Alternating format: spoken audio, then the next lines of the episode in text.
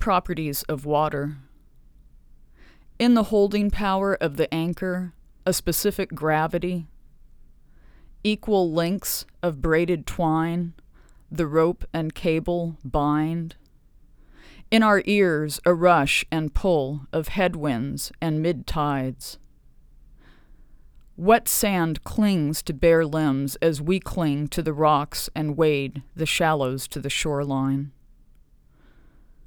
We're surrounded by sinuous energy, its electric transfer and exchange. But a day that held such promise has turned bitter and gray. The weather clouds and stifles, our words abandoned in waves.